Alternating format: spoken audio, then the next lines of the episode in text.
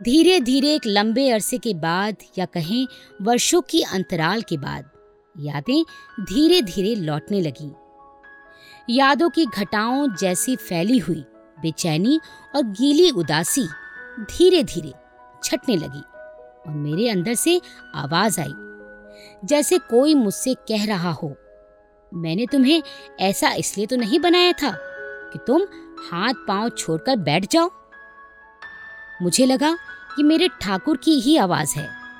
वो कह रहे हैं कि ठीक है कि हमने तुमने ऐसे क्षण पाए, जिन्हें पाना शायद ही किसी का नसीब हो।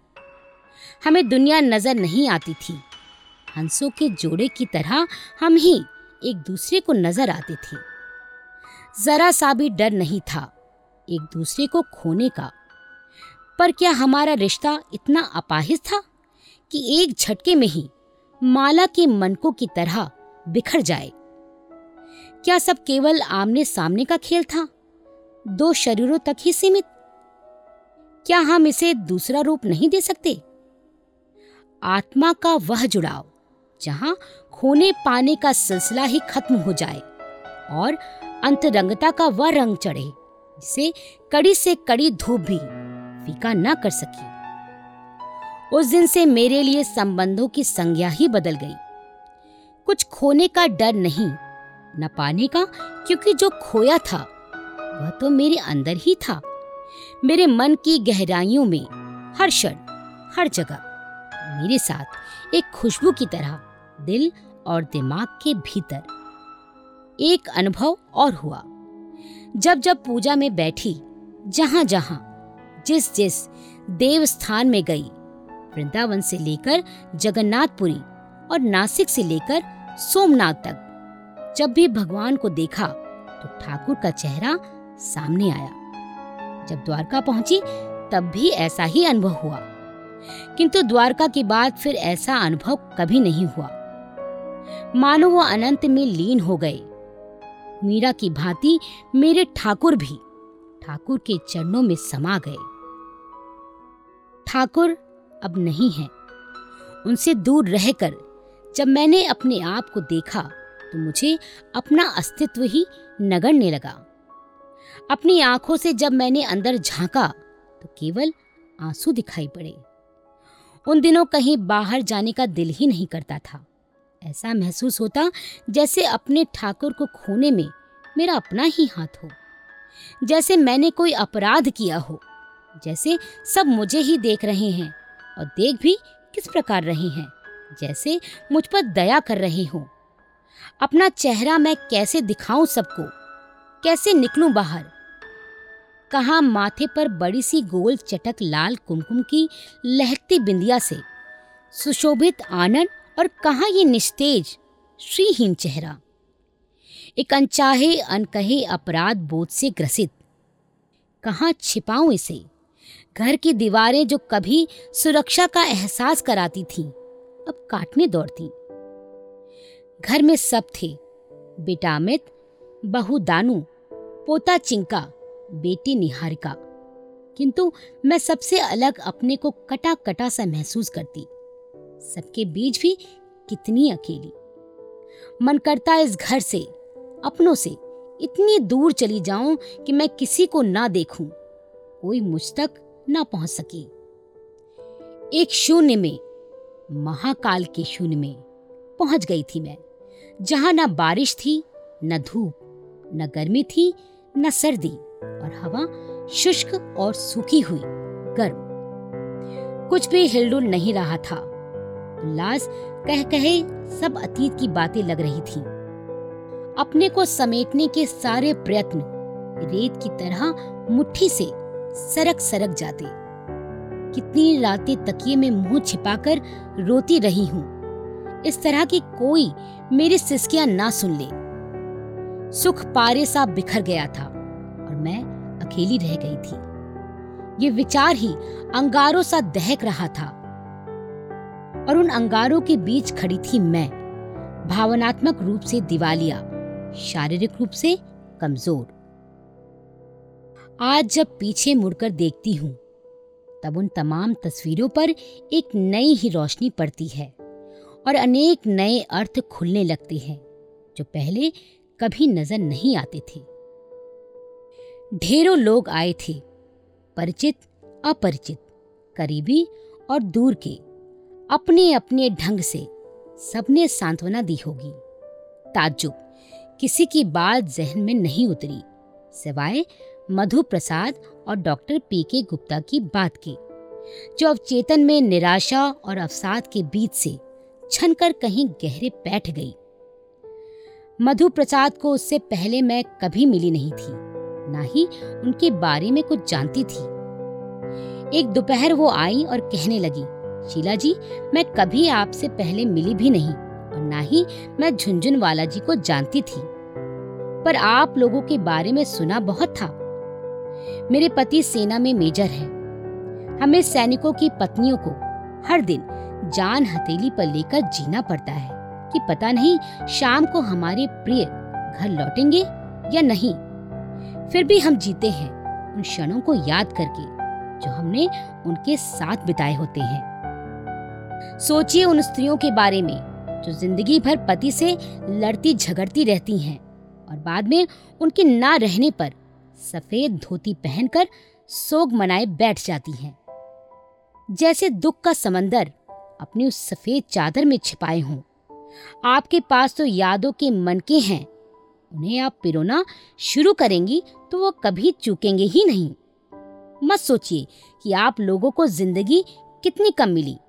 सोचिए कितनी खूबसूरत मिली। उसी को जीवन का आधार बनाइए। फिर देखिए, जीने का आधार मिल जाएगा। और आए डॉक्टर पी के गुप्ता। मेरे पोते चिंका के डॉक्टर हैं।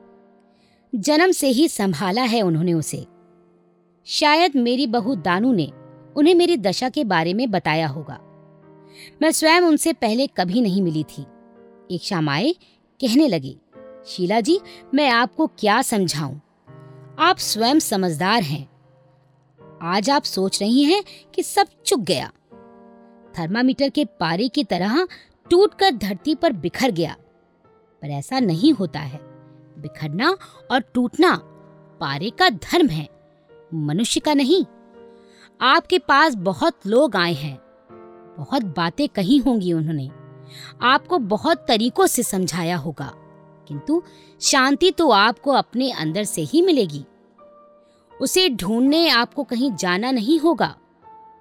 वह ना तो वेद पुराण, ना गीता उपनिषद से मिलेगी। अपनी आत्मा में झाँक कर देखिए, क्या आप सचमुच में अकेली हैं? अपने अकेलेपन से ही बातचीत करिए। वही आपको सार्थक हल और इस ठहराव से निकलने की राह देगा। मेरे मन के किसी कोने को दोनों की बातें छू गई और मैं अपने आप से कहने लगी। सच, बेवकूफ़ हूँ मैं, जो ये सोचती हूँ कि मैं फिर इन्हें कभी देख नहीं सकूँगी। गलत है, मेरा ये सोचना कि मैं इनसे कभी बात नहीं कर सकूँगी। गलत है, सब गलत है। मेरे ठाकुर तो मेरे साथ हैं, मेरे हर कृत्य में, हर काम में, मेरे सोच में, मेरे विचार में। वो कहाँ खोए हैं? खोई तो मैं रही, जो ऐसा सोचती रही। और उस दिन से मैं शांत हो गई। बदलती दुनिया, बदलते संसार को आत्मसात करने लगी। बीत गए वो दिन, जब मैं तनिक सी बात पर बिफर पड़ती थी। मेरा क्रोध, मेरा लोभ, मेरा मोह, मेरा आवेग सब तिरोहित हो गया। शांत हो गई मैं। मैंने सोचा, अब से ये दर्द मेरी आत्मा की गहराई में, कंजूस की थाती की तरह सुरक्षित रहेगा। धरती में गड़े उसके धन की तरह। इसे किसी के साथ मुझे बांटना नहीं है। स्वयं ही सहन करना है। कविकुल गुरु, रविंद्रनाथ टैगोर की वो पंक्तियाँ याद आ गईं। एकला चलो रे, एकला चलो। पर क्या ये सहज था? कुछ दिन लगता, सब ठीक है। मन अब शांत हो गया है। फिर कोई घटना घटती, कोई एहसास जगता, कोई समस्या सामने आती।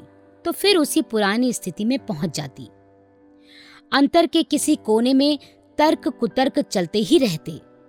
एक मन कहता, मन की बेचैनी की गर्मी का तुझे शमन करना ही होगा। तेज गर्मी तो समुद्र को भी उफना देती है। तब उसमें ज्वार उठाते हैं और सब कुछ तहस नहस हो जाता है। क्या तू ऐसा चाहती है कि सब कुछ नष्ट हो जाए? फिर मन कहता नहीं नहीं, मैं ऐसा नहीं चाहती। पर कर भी क्या सकती हूँ? अपने आप से ही जवाब मिलता। ज़िंदगी ठहराव नहीं है, वह नदी की तरह है। नदियाँ चट्टानों से रुक नहीं सकती। बढ़ना उनका धर्म है, इसलिए वो चट्टानों के बीच से अपना रास्ता बना लेती है। तुझे भी अपना रास्ता बनाना होगा। फिर शंका उठती। पर जिस नदी का स्रोत ही सूख गया हो, वह क्या रास्ता बनाएगी? शंका का समाधान भी अपना मन ही करता। वह तर्क देता, स्रोत हमेशा चट्टाने तोड़कर बनते हैं। बिना अपनी उम्र जिए, वो कभी नहीं सूखते। रास्तों की चट्टाने उनका रास्ता तो बदल सकती हैं, मगर इससे जल का धर्म नहीं बदलता। वह जहाँ जाता है, हरियाली को जन्म देता है। पतझर और बसंत की लड़ाई का यह सिलसिला तो कभी नहीं रुका है। अनादिकाल से चला आ रहा है। इस सिलसिले को ना तो मनुष्य शुरू करता है, ना ही खत्म करने का उससे अधिकार होता है। उसके वश में है सिर्फ़ जीना। यही उसका धर्म है। यही बस उसके अधिकार में है। और यदि जीना है तो क्यों ना ज़िंदगी को हंस कर जिए? रोते हुए के पास कोई नहीं आता। क्योंकि वह आसपास के माहौल की खुशी भी छीन लेता है। पर यह सब एक दिन में नहीं हुआ। पल क्षण में नहीं हुआ। एक पल में जो घटा, उसे सहने में महीने और वर्ष निकल गए। एक संकल्प लिया कि दूसरों का दया पात्र मुझे नहीं बनना है। अपने अहम को उतना ही दबाना है, जिससे वह दूसरों को नुकसान ना पहुँचाए। परंतु मैंने उसे सहेज कर भी रखा, ताकि दूसरे मुझ पर हावी ना हो जाएँ और मेरी अपनी पहचान भी बनी रहे। उस दिन से मेरी यात्रा को एक मंजिल मिल गई। मैंने एक चेहरा अपने चेहरे पर चढ़ा लिया, जो बड़ा बहादुर और साहसी था। हालाँकि अंदर से अभी भी मैं कमज़ोर और स्वयं निर्णय लेने में प्रमुखापेक्षी थी। बिखरे तारों को जोड़ना आसान नहीं था। कितनी समस्याएँ थी जो त्रिशंकु की तरह अधर में थी। आस्था और विश्वास की डोर से बंधे लोग जीवन भर मकड़ी सरीखा जाला बुनते हैं अपने चारों तरफ़। सोचते हैं उसी की डोर के सहारे कभी उस घेरे से निष्कृति भी मिल जाएगी। निकलने का रास्ता मिलता भी है और नहीं भी मिलता। संसार ही ऐसा है। पहले तो हर मुश्किल का सामना करने के लिए हम दो थे। अब मैं थी अकेली। क्या मैं अकेले हल निकाल पाऊँगी? इस स्थिति में यदि बाहर से साहस और हिम्मत का मुखौटा नहीं लगाती तो लोग रौंद ही डालते, अंदर से भी और बाहर से भी। पर मैंने उद्दाम शक्ति, संयम और संकल्प की डोर से अपने को बांधे रखा, मकड़ी ही की तरह। जो लक्ष्य को पाने के लिए बार बार निराश होने पर भी हिम्मत नहीं हारती। इसलिए ईश्वर की कृपा से कुछ भी बिखरा नहीं। हाँ इसमें साथ दिया मेरे बेटे अमिताभ और उसकी पत्नी, मेरी बहू दानू ने यदि वो अपना अलग बसाया नीड छोड़कर मेरे साथ रहने ना आते तो शायद सचमुच मैं कुछ ना कर पाती। बच्चों के आने से जैसे मुझे संबल मिल गया। फिर भी संभलते संभलते कई वर्ष बीत गए। अंततः बंबई जाने का कार्यक्रम बनाया। वह नगरी जहाँ पहले जाने का आकर्षण सदैव अपनी ओर खींचता रहता था। अब वहाँ जाने के नाम से ही प्राणों में अकुलाहट भर रही थी। कैसे जाऊँ? कैसे मिलूं सबसे? पर काम जो वहाँ अधूरे पड़े थे, उन्हें पूरा भी तो करना ही था। अनजाने लोग फ़िल्म का काम पूरा हो गया था। काफ़ी एडिटिंग ये कर चुके थे, किंतु कुछ बाकी थी। इसके अलावा कुछ दृश्यों की कंटिन्यूटी के लिए शायद कुछ शूटिंग भी करनी पड़े। बम्बई सदैव एक तरह से हमारा कार्यक्षेत्र रहा ही था। शूटिंग के दौरान मैं बराबर इनके साथ रहती थी, इसलिए कोई परेशानी नहीं आएगी। ये मुझे मालूम था, किंतु मन का क्या किया जाए? वह तो जहाज़ के पंछी की तरह लौट लौट कर यादों के भयावह अंधेरों में खींच ले जाता। उसको तो शायद वही सुख मिलता है, क्योंकि यदि वो दंश देती है तो कहीं मधुर मादक स्पर्शों की अनुभूति भी कराती है। एयरपोर्ट से घर तक की दूरी मैंने कैसे काटी, मैं ही जानती हूँ। मैंने सबको मना कर दिया था कि मुझे एयरपोर्ट पर लेने ना आए, क्योंकि अपना महाभारत अब मुझे स्वयं लड़ना था। सारे रास्ते आँसू बहते रहे। यही वो नगरी है जहाँ सपनों का संसार बसा था और यही वह संसार उजड़ भी गया। जगदीश जसनानी को फ़ोन करके एडिटिंग शेड्यूल बनाया। मैं पूरे समय बंबई में अपने को इतना व्यस्त रखना चाहती थी कि सिवाय फ़िल्म के और सारे द्वार बंद हो जाएँ। कोई रंध्र, कोई सुराख शेष न रहे। जहाँ से यादें मन की एकाग्रता को विचलित कर सकें। बेटी निहारिका ने बहुत बार कहा कि वह मेरे साथ रहेगी, पर मैंने हर बार उसे मना कर दिया। उस दिन पूरे समय मैं एडिटिंग रूम में रही। जगदीश जसनानी को भी अंदर नहीं आने दिया। स्क्रीन पर सामने फ़िल्म के दृश्य थे और आँखों से आँसू बह रहे थे।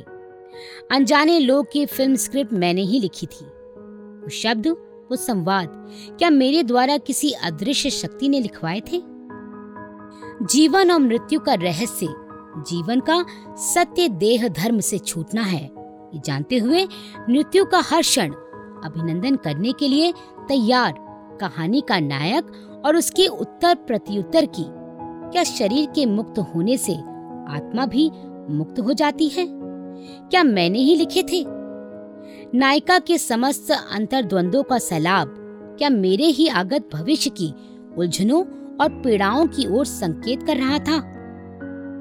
शाम को एडिटिंग रूम से निकली तो मन फिर बड़ा अशांत था।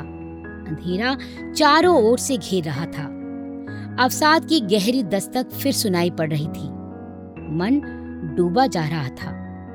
सांस मानो आ जा नहीं रही थी। घर जाने का मन नहीं हो रहा था। कहाँ जाऊँ? किसके पास जाऊँ? जिससे मन थोड़ा हल्का हो जाए। एडिटिंग रूम बंबई के एक उपनगर खार में था। रास्ते में डॉक्टर धर्मवीर भारती का घर था। एक बार सोचा, वहाँ जाऊँ। पुष्पा भारती से बात करूँ। फिर सोचा, उन्हें भी क्यों दुखी करूँ? भारती जी अभी अस्पताल से मृत्यु से लड़कर लंबी बीमारी भोग कर आए हैं। उनके पास जाना उचित नहीं है। मन में हुआ समुद्र के किनारे जाकर एकांत में बैठूं। उसका विस्तार, उसकी गहराई शायद मेरे मन को शक्ति दे, कि उसके समान मैं भी अपने अंदर उठते उफान को स्वयं ही आत्मसात कर सकूँ। अंधेरा घिर रहा था मैं घर लौट आई महालक्ष्मी के घर, शीला अपार्टमेंट में आते ही सब खिड़की दरवाजे खोल दिए और जो रोई तो रोती ही रही बेटा अमिताभ और बेटी निहारिका दोनों हाथों से थामे रहे। वह रोना कैसा रोना था? वह रोना ऐसा था कि उसके बाद मैं वैसा रोई नहीं। मेरे आँसू ऐसे चुक गए, जैसे जल से भरे घड़े को कोई लुढ़का कर धूप में रख दे। तो उसमें एक बूंद जल की नमी भी शेष न रहे। वापस लौट आई दिल्ली। जीवन को संतुलित और संयमित कर लिया मैंने। दिल्ली पहुँचते ही खबर मिली। भारत सरकार की ओर से विशिष्ट अलंकरण पद्मश्री से सम्मानित करने के लिए चुना गया है मुझे। सारे जीवन की उपलब्धियों का यह एक महत्वपूर्ण आकलन था। ठाकुर के सामने मुझे पद्मश्री से अलंकृत किया जाता तो वो कितने प्रसन्न होते, इसका अंदाज़ा नहीं लगाया जा सकता। मंजिल के इस छोर पर पहुंचकर मेरी प्रसन्नता अधूरी ही रह गई। अंततः टीपी झुंझुनवाला फाउंडेशन की स्थापना की इसके अंतर्गत पिछले 12 वर्षों से विभिन्न सामाजिक कार्य चल रहे हैं। फाउंडेशन द्वारा सहायता प्राप्त किसी विकलांग को जब पैर मिल जाते हैं या किसी दृष्टि विहीन के लिए रोज़गार के आयाम खुल जाते हैं, या फिर किसी छात्र को अपना मनचाहा कैरियर बढ़ाने में सफलता मिल जाती है और वह इतना अभिभूत हो जाता है कि अपना नाम ही ज्ञान प्रकाश से बदलकर ज्ञान प्रकाश झुंझुन वाला रख लेता है। और फिर वीरान आदिवासी बस्तियों में बख्तावरपुर जैसी दूर दराज जगह में, कुष्ठ रोगियों के लिए चिकित्सा कैंप लगाकर उनका इलाज करता है। या किसी नन्हे मुन्ने के मुख की मुस्कान लौट आती है तो मुझे लगता है जीवन की सार्थकता प्राप्त हो गई है। प्रियदर्शनी के माध्यम से जब नारी शक्ति को ऊर्जा मिलती है, उनका आत्मबल, आत्मविश्वास बढ़ता है। उनकी क्रियात्मकता और रचनाशीलता को तथा साहित्य सृजन को बल मिलता है और वो अपनी अस्मिता की रक्षा करती हैं और अपनी पहचान बना लेती हैं, तब आत्मदीपोभव के महत्व का आभास होता है। मेरे और मेरे ठाकुर के स्वप्न की पूर्णता को वह भी चाहे कुछ ही अंशों में प्राप्त हुई हो। निरंतर गति मिल रही है। इस यात्रा में सहभागी है हमारा परिवार। हमारा एक और बड़ा परिवार है, राजस्थान क्लब। राजस्थान रत्नाकर और प्रियदर्शनी का परिवार, अनेक मित्र, परिजन, बंधु सखा। एकला चलो के मूल मंत्र को लेकर साहस पूर्वक जिस यात्रा का आरंभ किया था, उसमें आज अनेक हाथ अनेक पग साथ हो लिए हैं और यात्रा को अविराम गति मिल रही है। जहाँ तक मेरा संबंध है, अपने ठाकुर के जाने के बाद परम पिता परमात्मा से अपने लिए दस वर्ष मांगे थे अधूरे कामों को पूरा करने के लिए। वो तो उस परम आराध्य सर्वशक्तिमान जगत के नियंता ने दे दिए। अब जो कुछ है, जितने वर्ष हैं वह बोनस में मिल रहे हैं। अंतिम पड़ाव अनजाना। अनचिन्हा नहीं है।